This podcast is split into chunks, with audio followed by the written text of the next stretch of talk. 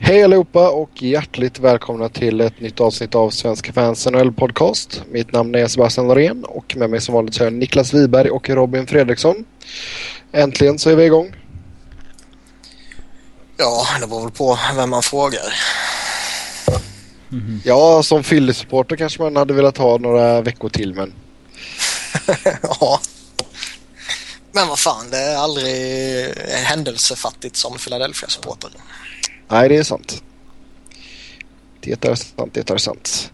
Ja, vi hoppar direkt in på lite nya kontrakt och det är dylikt. Och vi börjar med Phil Kessel som eh, skrev på ett åttaårskontrakt med en capita på 8 miljoner dollar. Feel the thrill. Mm. Så förutom att han är rund i ansiktet så har han ett eh, väldigt välfyllt bankkonto nu. Mm. Ja, och det är väl som vi har sagt liksom, det här är ju nya standarden för uh, stjärnspelarna. Ja. Oavsett om man gillar Phil Kessel eller ej och jag skulle väl personligen inte vilja ha just honom som min ledande offensiva kraft liksom. Men det är en bevisad målskytt. Um, det är Torontos ledande offensiva spelare så att han skulle få eh, sju eller åtta år, det var ju garanterat och kring 8 miljoner förefaller ju vara den nya standarden för toppspelare. Ja, alltså det är ju, Bob McKenzie sa ju tidigare att det kommer vara mellan 7,5 och 8,5 eh, i capita. Och det är ju en drömläge för Phil Kessel att bli UFA som 26-åring med mer eller mindre fem säsonger bakom sig med plus 30 mål och utan ha, att ha levt på någon stjärncenter bredvid sig också. Han har ju spelat med kanske en av de sämsta första center i Tyler Bosak. Eh, så att eh, jämför man Corey Perry och Phil Kessel så har de gjort ungefär lika många mål senaste åren om man räknar ihop senaste fem åren. Och Pe Perry fick 8,6. Så att eh, ja, det Skillnaden är väl att uh, Corey Perry har väl vunnit lite uh, priser och sånt här. Mm. Ja, det hade ju väl... Ja, Kessel hade väl också gjort det om man spelat lite bättre lag. Alltså... Jo, men så kan man säga många spelare. Men det är rent likväl fakta att Perry har en uh, Rocket Richard Trophy och Phil Kessel har ingen. Sen håller jag med dig att skulle han haft en, eh, en riktig, riktig center jämte sig då skulle man säkert kunna lägga på en 10 mål till honom. Ja, verkligen. Det, det kommer vara må många spelare som ligger i den där 8 miljoners kategorin om något år. Det är jag rätt övertygad om. Ja, speciellt de eh, som vi tror då att capen går upp också. Så. Alla utgår ifrån det också så att det... Ja. Hade varit kul ifall capen inte går upp till nästa år. Alla räknar ju iskallt med att den ska gå upp liksom. Ja, men så blir det... Jag tror Sedinerna till exempel, de kommer också landa kring 7,5-8. Fast kanske inte på sådär många år, men... Det... Liksom, ja. Det är där stjärnspelarna kommer vara och standarden sattes ju av Gessla på Perrys kontrakt och dags eh, desperation att behålla dem helt enkelt. Mm. mm. Ja, men Sedinerna de fyllde väl 33 nu för inte så länge sedan va? Ja, men de är point så per ett fem, fem, jo, men jag tänkte fem, fem års kontrakt kanske? Fyra? Ja. Fem skulle jag nog säga det blir. Det blir alltid det där extra det är väl det som är rimligt. Också. Egentligen. Så att eh, det, det är något sånt. Sen kommer ju de få igen för att de har varit underbetalda länge också. Så att eh, det... Och Nax eh, har ju... Vad fan ska de lägga pengarna på annars? Det finns ju inga andra där som har levererat på länge så att... Ja, det är sant. Och lite, lite samma resonemang kan man väl ta kring Kessel också. Liksom att, okej, okay, säg, säg, att man inte tycker om att han får 8 miljoner 8 år. Um, men lek med tanken på vad skulle man kunna ersätta honom med om man släpper honom? Ja, i princip ingenting. Det är Marlö för 8 miljoner typ. Eller liksom Thornton mm. för 8 miljoner. Det... Mm, men det är inte säkert att de når UFA-status heller och det är inte säkert att man kan få någon av dem. Nope. Nej, alltså, sett, sett till vad som finns i laget så är det ju ganska rimligt. Ja, det tycker jag. Mm. Ja, eh, vidare går vi till Pittsburgh och eh, Chuck Kobasu. Eh, ett år, 550 000. Ja, han öppnat ju jäkligt bra med två mål på två matcher. Um, och vi, vi skämtade lite om honom för något uh, avsnitt sen men uh, uh, han har väl ens han har väl tagit ett sånt där klassiskt Pittsburgh, Pittsburgh-kontrakt när man som vissa spelare fått som har varit lite dåliga senaste åren som eh, ja, tar en discount för att få spela i ett jäkligt bra lag helt enkelt. Och ja, alltså Chuck Cobas ju, han har gjort över 20 mål tre säsonger i rad. Eller ja, tre säsonger har han gjort det i alla fall. Och uh, han har... 31 bast, eh, över 501 matcher. Ja, spelat i bottom 6 och top 6 i några lag och sådär. Även om han inte är någon jättespelare så är det ju... Kan man få en gedigen NHL-spelare för 550 000 så är det ju jätte, jättebra. Det är ju som ja. hittat. Mm. Det går inte att hitta det billigare så att... Nej, och jag menar liksom. Sen är det ju så att uh, jag tycker nästan alla spelare som satt som man sätter bredvid antingen Crosby eller Malkin de har ju en tendens att producera. Fast det är inte riktigt där han har spelat heller. Han har ju huserat jämte Sutter i en tredje kedja också. Mm. Och det, det gör väl produktionen ännu lite mer imponerande. Um, Absolut. Sen, sen vet väl alla att han inte kommer hålla uppe eh, den här nivån varken i produktionen eller prestationen hela säsongen. Men kan man skapa ut lite sådana här mål här och där ur eh, en sån här spelare samtidigt som han inte gör bort sig i det övriga spelet så är det ju ja, ett bra kontrakt. Ja, sen Rade Dvorak, Carolina, också där ett år och 600 000. Mm. Det är väl samma där eh, som Robin var inne på kring eh. Det är gedigen NHL-spelare med eh, väldigt, väldigt mycket rutin och eh, Hurricanes eh, behöver väl den spelartypen kan jag tycka. Eh, framförallt i bottom six. Japp. Vidare till Jason Pominville i Minnesota och fem nya år och en cap hit på 5,6 miljoner. Inte bra. Nej jag skojar. Men det är... Han... Ja, det är väl aningen högt för min smak för en spelare som Jason Pommerville. Jag är ingen större fan av honom. Eh. men eh, ja, P Minnesota gav ju upp mycket för att få honom så att eh, ja, det verkar som att de kommer ha sitta i förarsätet när det gäller Thomas Vanek nästa sommar när de har Pommerville också i och med att de två är väldigt eh, goda vänner tydligen. Så att eh, ja, de har väl eh, lite att hämta här. Det, så är det väl. Det här kontraktet har väl mycket att göra med om man gillar honom som spelare eller inte. Eh, Alltså är man förtjust i spelartypen han är och spelaren som sagt så ja, 5,6 det är liksom inte hela världen på något sätt. Men jag är väl lite som Robin, jag var inte jätteförtjust i honom. Eh, jag tyckte väl nästan att han började bli eh, lite smått överbetald på sitt eh, nuvarande kontrakt. Han ligger på 5,3. För jag tycker väl inte riktigt att han är och luktar på den nivån som han var på tidigare och som han bör kunna ligga på. Men det, alltså kan man fortfarande se Minnesota som ett lag som måste betala lite mer för att få behålla sina... Han tillräknas ju som en av de bättre spelarna i laget liksom. Nej, jag, jag, tror på ett sätt så är man nog en, eh, en organisation som ehm, kan attrahera spelare. Däremot så tror jag väl att eh, har man sett att de är redo att hosta upp de här enorma summorna på eh, Zach Parise och på Ryan Suter så ehm, kan jag väl tänka mig att spelare kommer att resonera liksom att okej, okay, ni hostar upp feta pengar till dem, då kan ni hosta upp feta pengar till mig. Ja, mycket möjligt. Mycket möjligt. Till Boston och eh, Dennis Seidenberg, fyra år och eh, hans cap hit landade på fyra miljoner. Ja, det är en spelare jag är väldigt förtjust i. Uh, han har vuxit en hel del de, de senaste åren och han har väl också lite så här som en, en del av Boston-spelarna är numera att han har väl kanske egentligen gått från att vara lite underskattad till att nästan vara snäppet överskattad faktiskt.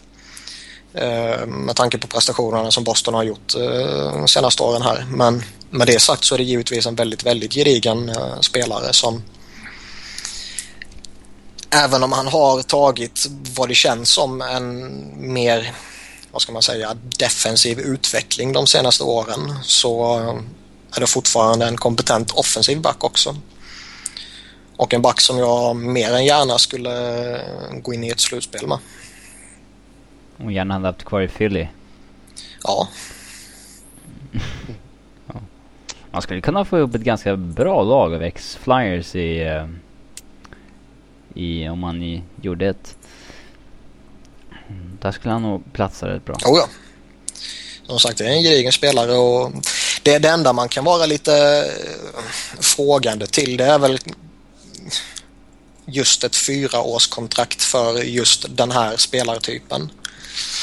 Börjar komma upp, eh, vad var han 32-33 något sånt här har en en spelstil där han uh, kommer få lite skavanker och han har haft lite skavanker tidigare och så här med. Va? Det, det är väl det enda som man kan lyfta ett litet, litet varningens finger för samtidigt ett fyraårskontrakt är inte så jävla farligt.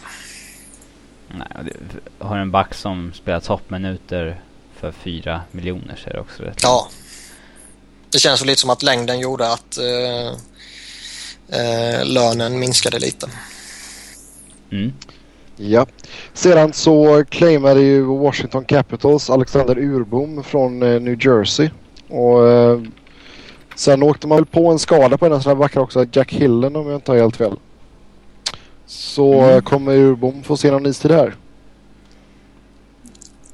Ja, jag vet inte. Det är en intressant spelartyp. Han eh, var ju ganska hypad i New Jersey för ett par år sedan och han har ju spelat till och från där. Inte rädd att eh, droppa handsken och sånt där. Det, det känns som en sån där potentiell eh, late bloomer som kan ta en NHL-plats om något år eller sådär och sen hänga kvar kanske. Men eh, det ska bli intressant att se honom i någon lite miljöombyte för att uh, det är väl så att uh, Adam Oates har väl någon historia med uh, Urbom tror jag. Okay. Att de... Uh, eller kanske tänker på någon annan. Men han, eller han är... Oates var ju han var, i New Jerseys organisation tidigare ja. så det är väl inte helt orimligt att de känner varandra. Mm, bara det jag mm. tänkte på. Uh, jag har väl i och för sig svårt att i dagsläget se Urbum som någon som går in och gör några egentliga avtryck. Ehm, däremot, lite som Robin är inne på, så tror jag väl att han ur ett långsiktigt perspektiv kan, eh, kan bli en, en NHL-spelare helt enkelt. Ja. Sen eh, så ska vi ta och snacka lite om vad som har hänt nu och denna inledande veckan av säsongen. Och eh, första ämnet här är Toronto. Och de har ju haft en fin inledning och kommer detta hålla i sig?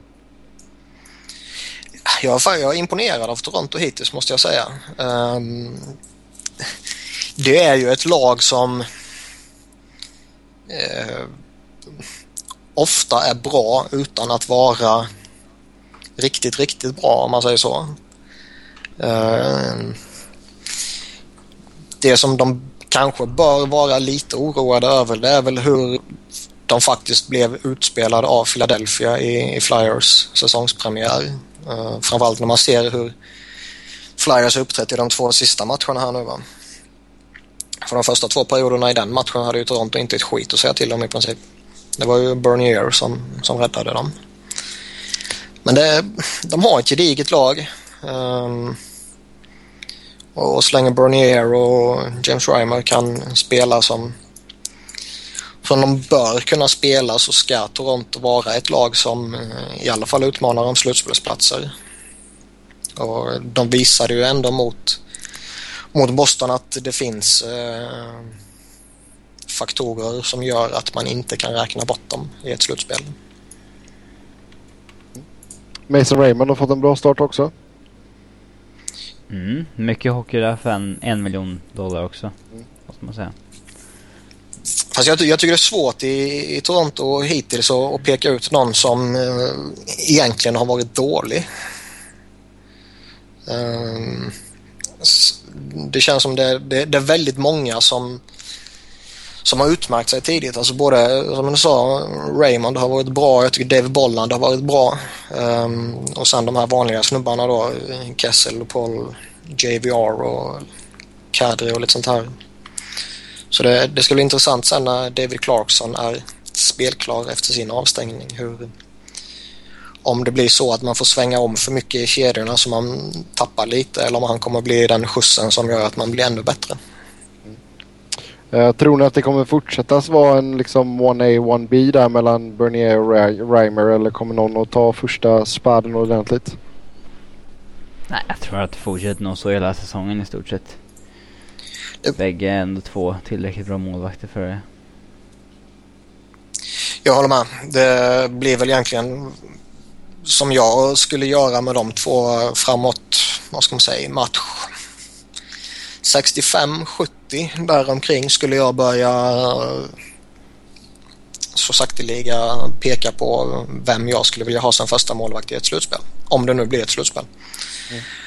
Uh, och sen framåt slutet uh, försöka fasa in honom i en, i, i en första roll helt enkelt. För jag, jag har inget emot att man, att man varvar målvakter under säsongen och så här men när det börjar närma sig slutspel och när man går in i ett slutspel så tycker jag att man bör ha en, en uttalad målvakt. Yes. Ja, sen eh, ett annat överraskningslag får vi ändå så kalla dem. Det är Calgary. Och det har ju börjat väldigt bra för dem. Vi eh, hade ju dem tog sist. det hade väl alla. ja, det kommer de det, komma det är väl... allt slut. Ja, det är klart. Och vunnit en av tre. Yay. Nu, nu går de väl lite som... Uh, vad ska man säga? De, li, lite i början kan det ju lätt bli så här med lite sämre lag att uh, man känner sig verkligen nedtryckt och man vill överbevisa och det kan hålla en, en kort period men i det långa loppet så tror jag man kommer märka rätt tydligt att det inte är ett konkurrenskraftigt lag.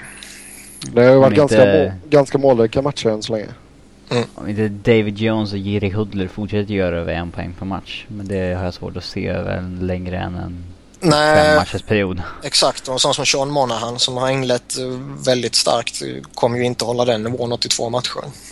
Nej, inte med ett sånt här lag omkring sig. Nej, men det är ju bra att han kommer in ändå och tar för sig rejält ändå. Mm. Ja, de har sagt att han ska spela så mycket som möjligt och sen lära sig av det helt enkelt. Yes. Sen eh, Robin, ditt eh, kära Colorado.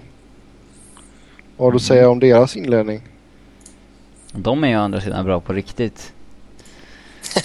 Eh, ja, det är väl lite en slump att de har vunnit två, eh, två första också kan man tycka. Eh, huvudsaken till det är väl att eh, Semjan Varlamov har stått på huvudet i två matcher. Eh, det är väl där som är den riktigt intressanta biten. Huruvida han kommer vara bra en litet tag eller om han kommer vara bra på riktigt den här säsongen. Det är intressant i och med att man fått in François Allaire som målvaktstränare och sånt där och det är många trodde att det var nyckeln. Men det där försvaret är ju, det, det kommer inte hålla ändå. Det... Nej. Hur, tror, hur tror du det går i nattens match mot eh, Toronto då? Ja du, det... Ja. 50-50 match. Uh, men det är, det är många bitar som klickar. Men egentligen alla, i, alla kedjor i anfallet ser riktigt, riktigt bra ut. Och Steve Downey har inlett säsongen enormt bra. Uh, framförallt. Nathan McKinnon också. Mm. Landeskog skulle vara tillbaka natt också. Mm. Han, uh, han har ju spelat med Stasny och Tangy egentligen. Förra säsongen och mm. första matchen. Och den kedjan har inte klickat direkt men uh, mm, det ska bli intressant att se igen. Ja, du får ge oss en score prediction här då så kan ju folk se ifall du har rätt eller fel när de lyssnar på detta. Ja. Säga att Colorado vinner OT. Med? 3-2. Okej. Okay. Ja, då får vi se. Då får vi se. Sen eh, Edmonton. Är det som vi har i körschemat här? Same old, same old. Alltså, de har haft lite problem med skador och sånt där också på viktiga, viktiga positioner. Så att... Mm. Det är väl alltid tufft att uh, och svårt också och inte rättvist att uh, göra någon riktig analys bara efter en två, tre matcher och framförallt inte när man har saknat uh, två av sina bästa spelare de här två, tre matcherna. Um, Nugent Hopkins var ju tillbaka senast och fick ju spela 28 minuter eller någonting vilket är på tok för mycket såklart men Sam Gagner är ju skadad så man, man förstår det väl också. Jo men man ändå så släppt in, vad är det? 15 mål på tre matcher. Ja, man har ju inget försvar. Och de, är ju, de har ju också en liknande situation som Colorado med ett svagt försvar och en målvakt de tror mycket på i de och Devin Dubnik som var bra i fjol men inte öppnat bra i år. Men Eh, han kan väl vara en bra målvakt. Och han har ju potential fortfarande. Men Eh, ja, det men jag säger som jag sagt tidigare, jag tycker det kulturen som har präglat laget de senaste åren tror jag kommer eh, hänga kvar i den här säsongen också och kanske ett år till. Och det är ju en förlorarkultur. Ja, man, man tar sig ju an, jag tror man spelar Montreal på natt, ja, natten till fredag. Sen har man sex raka på bortais. Ja, kan hamna efter rejält. Det var kul. Ja, det är ju... Det, det känns väl lite som det är en sån bortaturné som antingen kommer eh, ställa till det eller som antingen kommer eh, ge laget ett, ett riktigt lyft. Ehm, man, det blir ju på något sätt att det, det, är alltid lättare att grisa sig igenom matcher på bortaplan när man inte har en hemmapublik att skärma. Eh, vilket jag kan tycka är ett rätt märkligt resonemang men det blir likväl så. Alla spelarna säger det på något sätt. Så kom, kommer man ifrån en bortaturné med väldigt bra resultat så kan det verkligen skjuta fart på, på säsongen. Mm. Men de skulle lika gärna kunna torska allihopa. Ja, alltså man, det, jag drar dem lite snabbt här. T Toronto, Washington, Pittsburgh, New York Islanders, Ottawa och Montreal. Ja, det är inga matcher man går in och säger att de här kommer vi vinna. Nej. Eh, så som sagt, eh, man, man skulle inte säga att säsongen kommer definieras när det bara har gått en vecka. Eh, och jag menar inte att den kommer göra det heller, men någonstans kan man ändå få några sådana vibbar kan jag tycka. Sen Mark Andre Fleury har ju varit eh, riktigt bra här i inledningen för Pittsburgh och eh, jag tror han var en av eh, veckans tre stjärnor på NHL Network. Jag kollade i morse. Mm. Och Alltså betyder det här någonting eller kommer, kommer det vara som vanligt? Han är bra i grundserien och sen kommer det gå åt Tjotahejti så fort vi kommer till ett slutspel? Ja, alltså det... Som sagt, det det är svårt att, att dra några egentliga växlar efter, efter två matcher mot lag som jag personligen tycker är rätt svaga också. Då i, i New Jersey och Buffalo. Så, um, man ska väl inte hylla honom. Samtidigt ska man väl inte heller ifrågasätta eh, det facit som han faktiskt kan presentera. Nej men jag tror han kommer vara jättebra i grundserien men sen är man ju jätteskeptisk till honom så fort det blir dags för slutspel liksom. Så är det ju. Och, och det, det, som eventuellt skulle kunna göra att man inte vågar eh, eller att han inte kommer hålla eh, en hög nivå i grundserien så att säga. Det, det är väl om, om man helt enkelt inte litar på eh, Jeff Satkoff som backup.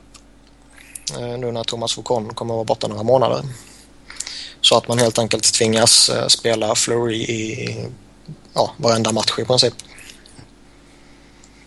För då är risken att man spelar sönder honom. Ja. Yes. Ja, eh, sen är det några spelare som vi vill eh, lyfta fram eller eh, hänga ut. Jag tänkte jag har en spelare som jag vill, gärna vill lyfta fram. Det är Thomas Hertel i eh, San Jose. Tyckte han har varit eh, riktigt bra här nu två första matcherna för San Jose.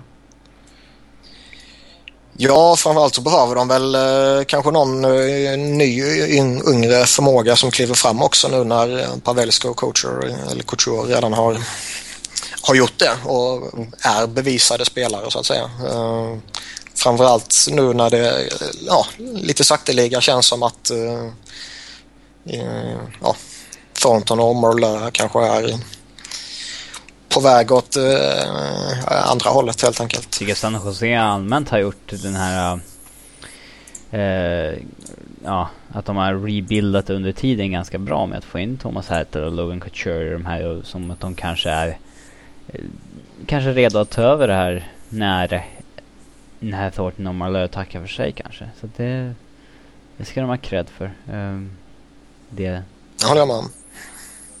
Ja, det är väl inte helt säkert att båda de två stannar efter detta Nej, året. Nej, det är det inte. Ja, jag tycker Hertel har varit riktigt bra. Speciellt i matchen mot uh, Phoenix som jag gjorde två mål. Uh, riktigt bra. Uh, jag skulle vilja ta fram Mason Raymond. Vi snackar redan om honom. Men um, jag tycker han förtjänar att nämnas igen. Uh, fortsätter han på det här sättet så eh, lär han ju bli säsongens stora fynd i ligan. Mm. Robin? Någon spelare du vill hänga ut kanske? Nej, men jag skulle kunna lyfta fram Steve Downey. Som är... Um, han kommer nog gå en, en riktigt fin säsong till möte så... Uh, matchen han gjorde senast mot Nashville så sänkte han ju Roman Josi och han hade väl 10 utvisningsminuter totalt bara i roughing-minuter på fick ju alltid med sig en, eh, en, eh, en motspelare ut också. Så att han är, bra på att komma under skinnet på Nashville. Och jag menar alla deras eh, post game comments handlade ju bara om att eh, ja, de ska hämnas på Downey nästa gång de möts och sådär. De hade ju inte knappt fokus på matchen till slut. Så att eh, ja, det han har gjort sitt jobb väl och han går ju mot en UFA-status efter den här säsongen och Ja, han 50-60 poäng liksom så Ja, då skulle om jag var han skulle jag inte begära mindre pengar än David Clarkson. Det kan jag hålla med om. I ett slagsmål förresten. Ja. Eh, med eh, Gabriel Borg tror jag att det var. Jag är inte säker men då lyckades de slut, eh, slut hörapparaten på honom. Han har ju en... Eh, så att eh, domarna fick leta efter den på isen när, när Downey satt i båset. Okej. Okay. Han är helt död Fun på ena örat. Han har en eh, örapparat i andra örat. Okej, okay, är det någonting han var född med eller har det kommit efter slagsmål eller? Det är lite olika versioner. Uh, vissa säger att han har fått det för att han har haft kroniska infektioner i örat. Vissa säger att, han har, att det kommer från den här bilolyckan där hans eh, farsa dog och han blev av med mycket av hörseln. Typ. Eh. Ja, okej. Okay. Ja, ja. På tal om fighting så eh, ska vi prata lite om George Paris eh, som eh, drattade med ansiktet först i isen och eh, fick en rejäl hjärnskakning. Och eh, det skapade ju en del rubriker här borta och eh, även där hemma tror jag. Och eh, är det bara moralpanik eller vad kommer det verkligen att bli något vettigt alltså, av det här? har väntat på att det ska komma en rejäl debatt när, när väl en spelare slår ansiktet i isen rejält. Och det... Det... Visst, det, det får man väl köpa. Alltså Eh, fast i Paris fall, han har ju ändå hjälmen på och sånt där. Det är svårt att undvika risken att, eh, att liksom slå ansiktet i isen. Det kan ju, även om han har haft visir och allting på sådär så är han ju inte han är hakan liksom. Fast det, det, det, det, det intressanta i den här grejen är väl snarare vad skulle hänt om ligan inte skulle infört det här att man måste ha hjälmen på sig. Mm och säga att han skulle plockat av sig hjälmen och han dunkar med huvudet före isen på det sättet han gör. Då skulle det kunna vara riktigt seriösa ja, alltså, grejer. Det är värt... Eh, jag menar, behåll hjälmarna på. Det är liksom... Sen är det ju så länge du inte har visir så är det ju lugnt att fightas med hjälmen på. Men har du visir på så förstår man ändå att det är eh, ett, eh, ja, ett känsligt ämne helt enkelt. Eh, Ja men vad fan det är, det är en för stor risk att ta av dem tycker jag. Det är, om någon, om den ena har visir den andra inte, då får man bara leva med det helt enkelt tycker jag. Om de vill slåss i alla fall. Det... Jo, jag håller med dig. Men sen då, då är frågan, alltså räcker det med att, nu har, nu har de ju två minuter. Uh, om, om du plockar av dig hjälmen, räcker det? Nej. Nej, uppenbarligen alltså, sp sp spontant så tycker jag nej.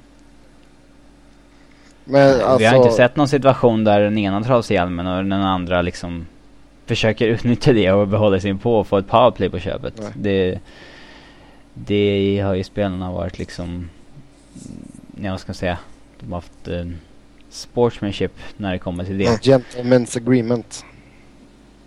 Mm, eller som Chris Barge och den andra snubben, vem, Cam Jansen va? Att de tog av hjälmarna på varandra ja. sen körde. Så att eh, det... Ja. Men eh, ja, jag tycker att man... Jag menar, det finns en stor, stor risk med att...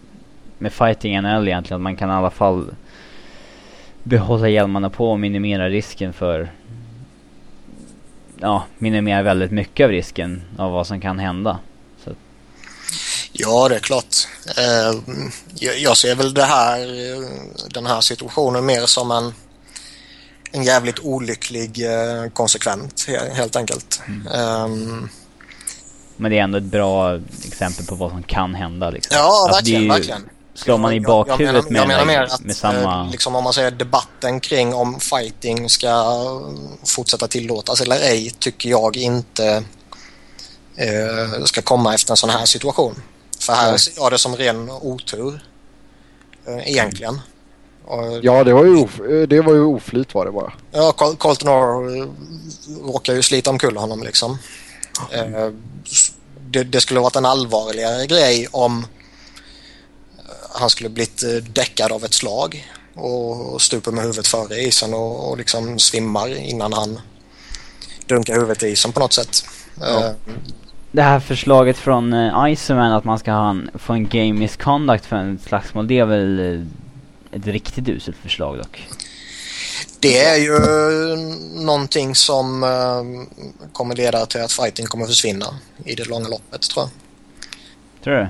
Jag tror inte jag tror nästan tvärtom. Att... Eh, alltså vet du att den du slåss med kommer få en game misconduct så kommer ju alla gå efter folks eh, oh, star players helt enkelt. Men du hugg, alltså du... Jo men då kommer inte... slåss då ja. Jo men jag tänkte säga det. Då jo men det kommer bli så jäkla mycket fulspel. Alltså det kommer ju bara öka smutsigheterna i spelet all, allt kommer handla om att försöka få bort få stjärnspelarna att slåss. En kille som Milan Lucic skulle ju behöva slåss varje match till slut liksom. Ja, jag håller med om att det, det, det är en eh, vad ska man säga, en, en, stor risk av det. Eh, det håller jag med om helt och hållet men jag tror inte den utvecklingen skulle ske även om som sagt risken är stor.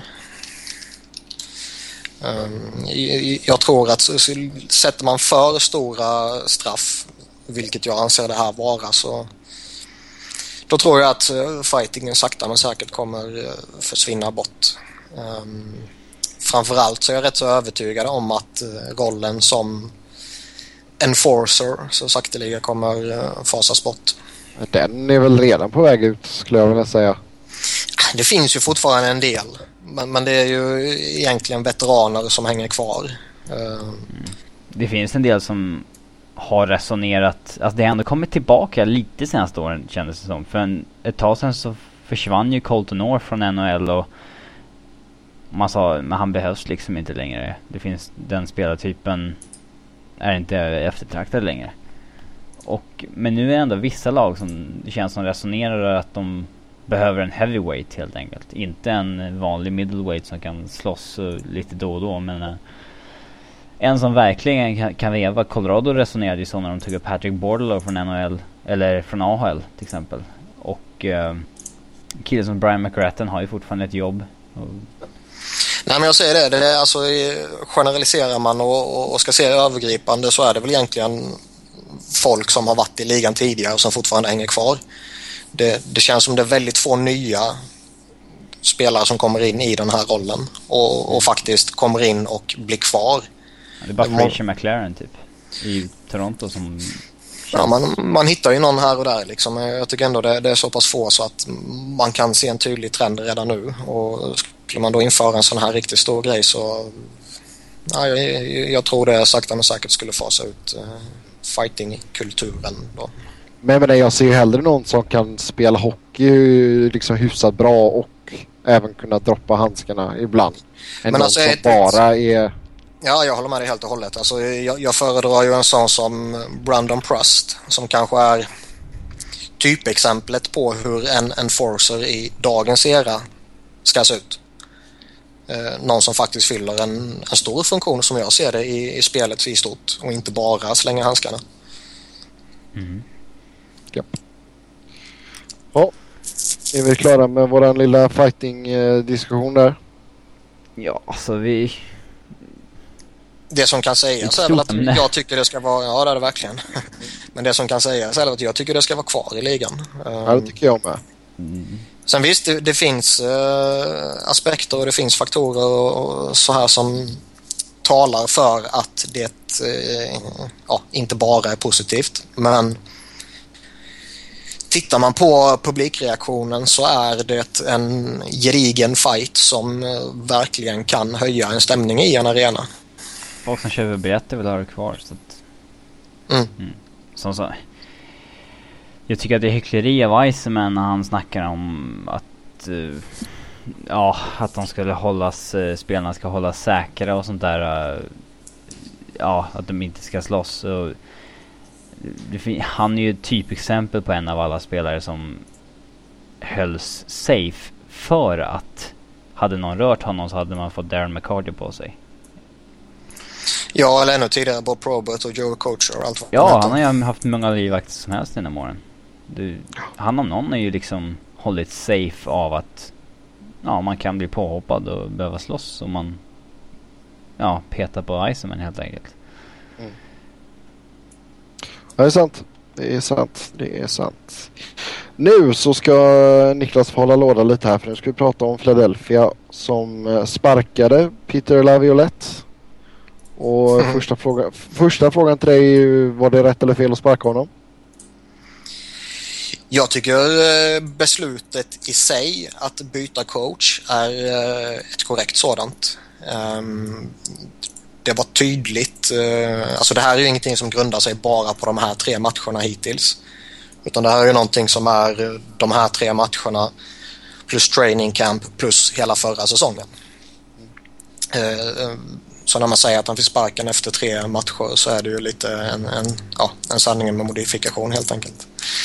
Men jag tycker att man under den här perioden och även tillbaka till eh, slutspelet eh, för förra säsongen där New Jersey körde över dem i andra rundan så tycker jag man ser tydligt att Peter Laviolette eh, ja, han hade gjort sitt med, med Philadelphia. Han kunde inte ta laget ytterligare helt enkelt. Det, han hittade inga motvapen mot eh, vad motståndarna lyckades eh, lista ut med hans spel helt enkelt. Um, så jag tycker det var helt rätt eh, om man bara tittar på själva beslutet. Men däremot så är ju tajmingen helt åt helvete fel. Uh, att göra det nu det signalerar bara panik och kaos och massa negativt värdeladdade ord liksom. Det här borde ju... För jag, samtidigt så, jag menar, när jag, jag kollade på en intervju med Bob McKenzie i morse och han sa ju att även ifall Laviolette hade fått kicken under sommaren eller liksom direkt efter slutspelet så hade ju antagligen Craig Berube varit den som ersatt honom. Ja, men det hade varit mycket mer fair för honom att ja, få bossa över training camp och hela den biten. I, om ändå förtroendet för Laviolette var så pass lågt som mm det verkade ha varit. Det... Nej men det är det som jag tycker är konstigt också. Alltså det här med att jag, jag köper att man kanske eh, oavsett vad som eventuellt skulle finnas på marknaden identifierade Craig Berube som eh, kommande headcoach. Det, det köper jag helt och hållet. Um, och sen vad han duger till det får man ju se helt enkelt. Men som Robin säger, jag tycker inte det är rättvist mot någon att göra den här förändringen efter tre matcher. För jag tycker att har man gett Peter Lavilette förtroendet att köra en säsong till, då ska han få training camp på sig. Han ska få minst en ja, 15, 20, 25 matcher på sig att visa att uh, nej, men jag kan liksom få ordning på det här igen. Eller så skulle han fått gå i somras. Eh, och så skulle man, eh, sen kanske man då känner liksom att nej, men Berube, han, han var bättre än Tortorella, han var bättre än Lindy Ruff och han var bättre än Dallas Eakins. Det, det, det, är svårt att säga något om liksom, för, eftersom man inte har sett Berube i... Utifrån är det svårt att göra en bedömning av honom. Men eh, ser man honom som det bästa alternativet, ja det måste vara, men fan ge han eh, schyssta förutsättningar för att lyckas i så fall. För nu kommer det bli en tuff uppgift. Det, det är inget att hymla om. Gå in, eh, gå in nu och med den här eh, försäsongen som var kaosartad och med eh, tre inledande matcher som överlag har varit rätt mediokra. Um, och komma in här nu och inte kunna i lugn och ro som ett training camp på en sommar skulle ge kunna få in sina nya idéer och sånt här. Det, nej, det är inte schysst. Uh, Paul Holmgren som tog detta beslutet. Hur, hur ligger han till egentligen? Det, det tog väl... Det här beslutet togs väl över hans huvud sägs det. Alltså Nej, han, han sa ju jag på presskonferensen så jag ja, förutsatte att det var han som ja, alla beslut. Officiellt, officiellt, precis, officiellt så är det hans beslut. Men mm. alla vet att det är inte Paul Holmgren som styr det här utan det är Ed Snyder, det är grundaren, ordföranden, ägare så att säga. Um, det är han som gjort allting som har lämnat avtryck om man säger så de senaste åren. Med allt från Mike Richards och Jeff Carter till eh, Bruce och Bobrovski fram till, till igår då när, när Lavalette fick, fick kicken. Det märker man på eh, alla kommentarer och allt sånt här. Och när Ed Snyder går ut och säger att eh, ja, han sa någonting att jag har sett 47 stycken training camps och det här var det sämsta jag har sett liksom. Ja, då är det rätt uppenbart vem som drar i trådarna gällande det här beslutet. Sen är det klart att som general manager är man alltid ansvarig. Um, oavsett om du har en ägare som vill styra väldigt mycket eller om du har en ägare som lämnar allting åt uh, sin general manager. Det, oavsett vilket så är det ju GM som får ta, som får ta smällarna och, och får ta hyllningarna när det blir sådana. Och Holmgren är ju givetvis inte eh, perfekt men han är inte helt värdelös heller. Eh, han gör sina misstag precis som alla andra gör. Känns väl ändå så lite som att det är en tidsfråga innan Ron Hextall tar över. Jo, men det är klart alltså. Även om det är Snyder som liksom jag personligen anser ligger bakom den kaosen och allt som har varit de här senaste åren. Sen är det vissa beslut som jag tycker är helt okej okay att ta. Sen tycker jag det är vissa som är lite eh, sämre att ta. Men oavsett vilket så är det klart att eh, fortsätter kaoset och spelarna som eh, Paul Holmgren har satt ihop inte fungerar tillsammans då eh, så är det klart att han ligger illa till. Men man kan väl också resonera lite så här att hur stort ansvar ska egentligen en GM ha när det är ägaren själv som eh, drar i trådarna och när den här eh, snubben gör som han blir tillsagd av ägaren. Ja, det är sant. Förutom Laviolette så fick även en av de assisterande tränarna gå. Eh, har du någon koll på vad han skötte för delar av laget? Det var ju Kevin McCarthy som fick eh, gå också och uh, han kom ju in tillsammans med Laviolette för, för några år sedan här. De var tillsammans i Carolina tidigare också och han hade ju hand om defensiven, eller ja, backarna helt enkelt. Mm. Uh, så nu, nu kommer det vara, Berube kommer ju, ja, headcoach då givetvis och sen kommer ju Ian LaPierre in och kommer ta över ansvaret för nummer ett underläge som Berube hade tidigare och har gjort väldigt bra resultat med. Eh, John Paddock, kommer, eh, gamla veteranen, kommer komma in och ta hand om, om eh, backbesättningen. Sen Joe Mullan sitter fortfarande på ja, pressläktaren och har kontakt med bänken och kommer sköta powerplay. Känns det... Ja, hur känns det för dig som en så följer Philadelphia så nära?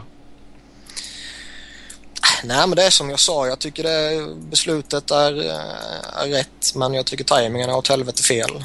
Um,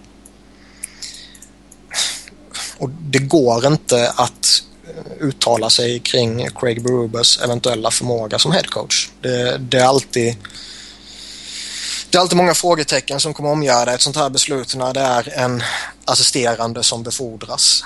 Um, när den här assisterande tidigare inte har någon egentlig erfarenhet som headcoach. Däremot har han ju en, en eh, om det är nio eller tio år lång eh, erfarenhet som coach. Först i AHL med Philadelphia Phantoms både som assisterande och sedermera headcoach och uh, nu har han ju varit headcoach, eller förlåt, assisterande coach i, i Flyers sen, uh, vad är det, 2008 tror jag. Så jag menar det, det är ju en gedigen erfarenhet för en snubbe som tar sitt första NHL headcoach-uppdrag, tycker jag. Men som sagt, det, det, det är svårt att, att känna varken det ena eller det andra om hans kompetens. Mm. Robin, vad, hur tror du det kommer gå för Philadelphia här nu? Jag har egentligen ingen koll på Craig Berube alls. Och, kritiken mot Flyers är att de har för dåliga backar men Alltså det finns, i, det finns inget lag i ligan som lägger lika mycket pengar på sin backbesättning. Även om vi ex, ex, exkluderar Pronger. Och jag tycker att det är många väldigt bra namn men de kanske spelar på fel sätt eller någonting. Det, det vet jag inte. Ja, det är väl lite det har snack om att det inte har funnits så många puckförande backar i uppsättningen. Fast jag Timonen är jättebra med pucken, Strite är jättebra med pucken, Mäsaros kan hantera pucken. Erik Gustafsson kan göra det, Coburn kan definitivt göra det också. Det är väl Grossman är inte så här eh, ett skandal med pucken heller. Det är väl eh, Luke Chen som inte är speciellt duktig men annars tycker jag att de flesta eh, kan hantera pucken. Det stora problemet har väl egentligen inte varit alltså backarnas individuella färdigheter just i att transportera puck eller leverera passningar. Utan problemet har väl snarare varit att de inte har fått någon support av forwards, vare sig i det defensiva arbetet eller i, i att komma ner och hämta puck eller ge understöd och sådana här saker. Um, och det är lite det här som det snackas om nu att uh, Craig Berube vill göra ännu tydligare. Och han har redan ändrat om lite i, uh, i hur han kommer spela i nattens match här mot Florida, både i backpar och forwardsbesättning och sånt här. Han kommer sätta tillbaka Grossman med Coburn till exempel i ett ett rent shutdown-par. Uh, kör med Luke Chen och Kimmo Timonen som fungerade väldigt bra förra året. Ja, vi, för, för din skull så får vi väl önska dem lycka till då. Ja, alltså den, den stora grejen är väl att det kan ju inte lika gärna bli sämre än vad det har varit hittills den här säsongen. Ja, vi får se vad som händer och fötter helt enkelt. Då ska vi köra lite eh, awards-tips här nu. Uh, lite kort bara. Och uh, första frågan är vilket lag tar hem Stanley Cup? Kan börja med Robin. jag har inte ens funderat på det faktiskt men uh, jag spontant säger Boston Bruins då. Okej, okay, och de spelar mot vilka då i finalen? Jaha. Uh... Mm. Jag vet inte, West ser så jävla dåliga ut. Det, är ju, det, blir, det blir inte samma final igen. Vad är oddsen på det liksom? Men... Kan, kan det ju alltid bli. Samtidigt tror jag inte att... Jag menar vilka andra i West ska gå till final liksom? Jag vet inte. Jag vet inte. Ingen aning. Nej. Nej. Okej. Okay. Niklas? Uh, jag har också Boston.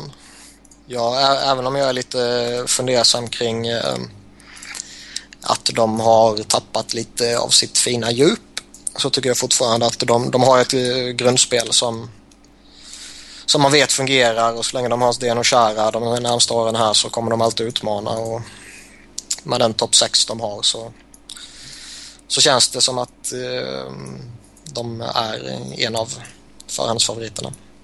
Okay. Och finalmotståndare säger jag väl eh, Los Angeles eller St. Louis. Ja, vad fint. Uh, jag säger Los Angeles, uh, New York Rangers i final där tyvärr Rangers vinner. Ja, fan. Men jag hoppas att det såklart att det blir LA, men vi får se. Sen nästa då, Conn Smythe Trophy. Nu får Robin börja igen. Eftersom det patetiskt nog alltid går till målvakterna nu för tiden typ så säger jag väl att det går till Toka Rask då. Ja. Niklas? Ja, nej, jag säger samma sak. Uh, vinner Boston Stanley Cup så kommer Toka Rask ta Conn Smythe. Ja, och vinner New York Rangers så kommer Henrik Lundqvist att få den. Högst otippat. Så, högst otippat, ja. ja. Sen har vi Hart Trophy. Och för er som inte vet vad det går till så är det ligans MVP.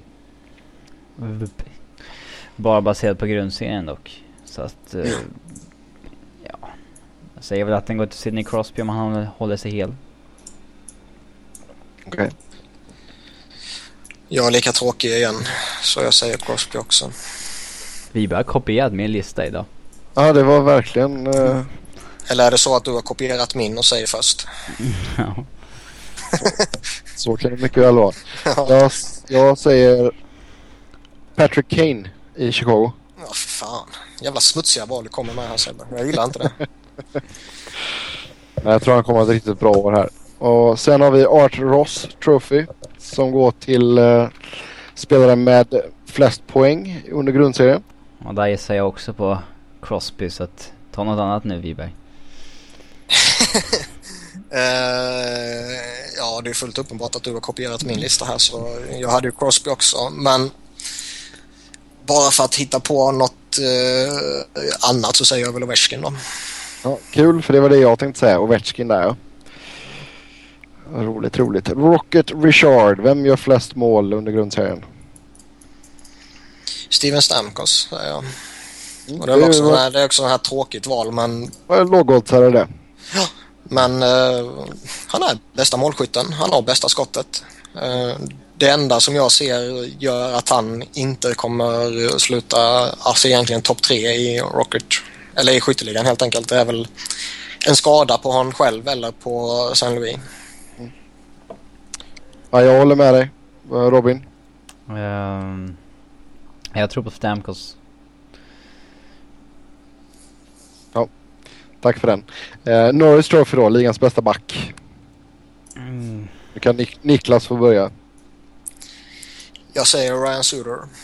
Eh, skulle det inte varit för eh, en liten eh, halvdan inledning på förra säsongen så tror jag han skulle vunnit eh, redan då.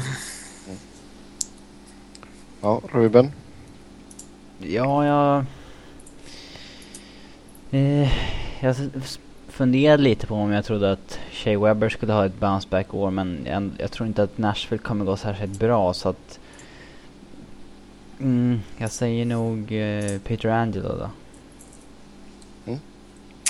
Själv så tror jag att Erik Karlsson kommer att pissa in poäng i år och eh, gör som när han vann förra gången just att han gör så otroligt många fler mål än de andra backarna. Så, eller poäng överhuvudtaget. lite? Så, det är inte, ja, jag säger, inte jättepopulärt med att välja Erik i år. Nej, men jag går med Erik och sen har jag Ekman Larsson som eh, Dark Horse. Du tippar ju bara med hjärtat när du tippar. Ja. Vesna Trophy, bästa målvakten. Henrik Lundqvist. Ja, otippat. Mm. Jag går lite utanför uh, toppfavoriterna.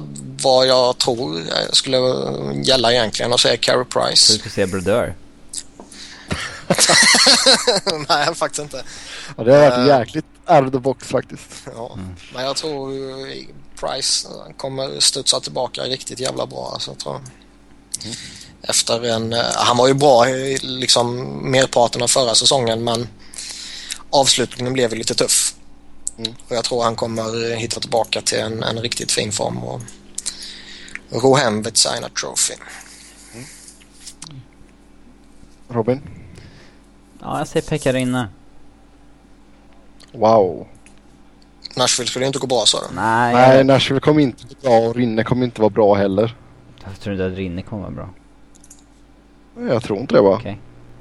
Utan motivering men... Ja, som, som, nej, men som Niklas, jag, jag tror inte Nashville kommer gå särskilt bra. Jag tror inte de kommer ta slutspel. Jag tror att deras brist på offensivt eh. som kommer se till så att de inte tar slutspel. Men defensivt så kommer de... Alltså... De kan... Jo, men samtidigt om du inte vinner till... Alltså... Vinner du inte tillräckligt med matcher... Ja, det är som Bobrovski i fjol. Stats. Alltså, det är ja de kommer väl slåss om åttonde, nio, åttonde, sjunde platserna. Men... Fast, är, det inte, är det inte lite så att eh, det är lättare för en målvakt som kommer, inget ont om Bobrovski, men som kommer lite från ingenstans och gör det bra och vinner Vetsena, Vetsena Trophy än en målvakt som typ Pegarina eller någon sån här som ändå har hållit en hög nivå väldigt många år och som gör en, en, en ja, jämförbar säsong som Bobrovski gjorde i fjol. Ja, förra årets säsong var ju lite speciell också. Det räckte ju med att man var het 20 matcher som målvakt så hade man ju en chans på Vesina. Men... Mm. Eh, det var ju inte Rinne. I fjol nej. Nej. Nej. Nej men Nashville eh, ja. känns som de bygger mer bakifrån i år än vad de gjorde i fjol. Mm. ja, vad fan har de något att välja på ja. Nej. Sista här då. Calder Trophy, årets rookie. Mm. Robin, du får börja. Uh, jag hade vi skulle ju ha det här förra veckan redan. Då satt jag och spanade på Nitorskin men efter liksom inledningen på säsongen så har man ju lite annan uh, lite annan spin på det. Men uh, jag säger nu ändå Nitorskin då. Mm. Jag säger Thomas Hertel. Jag eh, är nog inne på eh, Nathan McKinnon ändå. Jag tror han, han eh, inte nödvändigtvis kommer vara den absolut bästa rookien men eh, han kommer vara så hypad så han kommer vinna ändå. De spelar han ju så bra roll för honom också som tredje center i ganska skyddade minuter. Plus att Avs har ju så pass bred forwardsuppsättning så att han kommer ändå ha en Jamie McGinn och en PA Parent bredvid sig i en tredje formation så att det... Jag har svårt att se att det inte kommer bli mycket, mycket poäng där. Nej Fast men det är lite har inte fått eh, eh, någon powerplay-tid i år. Eh, han har däremot spelat mycket penalty killing. Det såg man inte riktigt komma men... Ja. Men det, det är ju bara en tidsfråga innan han kommer få börja spela powerplay mm. liksom. Det är det väl. Seth Jones kan nog annars ligga rätt bra till i Calder-racet också. Han har ju inlett starkt i, i Nashville och spelat många minuter och sådär. Men det... Men det är alltid svårt som ja, back men han att vinna alltså. Jo men han kommer ja. nog göra en del poäng. Han, man måste göra många poäng. Ja frågan är om han gör det. Hur många gjorde Tyler Myers när han vann? Kom, kom. Det var typ 40 kanske. Ja, något sånt tror jag. Frågan är liksom, kommer han få det utrymmet när de har Shea Weber? Tvek. Om han inte rackar upp en jäkla massa andra assist typ. Ja, det skulle väl vara det. Han har um, spelat lite med, ihop med Webber nu igen. På träningar och sånt där. Så det... Jag vet inte. Hon... Fast ja, jag, jag menar mer liksom, ja, framförallt powerplay egentligen. Uh, där, där, man vet att nej, men det kommer vara Joe Webber som kommer styra allting och allting kommer gå ja, via honom. Ju, alltså, och så här, det kan, de kan mycket mer spela, mycket väl spela Jones och Webber i första backpar. Sen har han Roman Jose styr ett andra backpar. Det... Mm. Ja, vi får se. Ja, backuppsättning. Det är inget fel på Filip Forsberg. Nej. Nej. Faktiskt inte. Mm.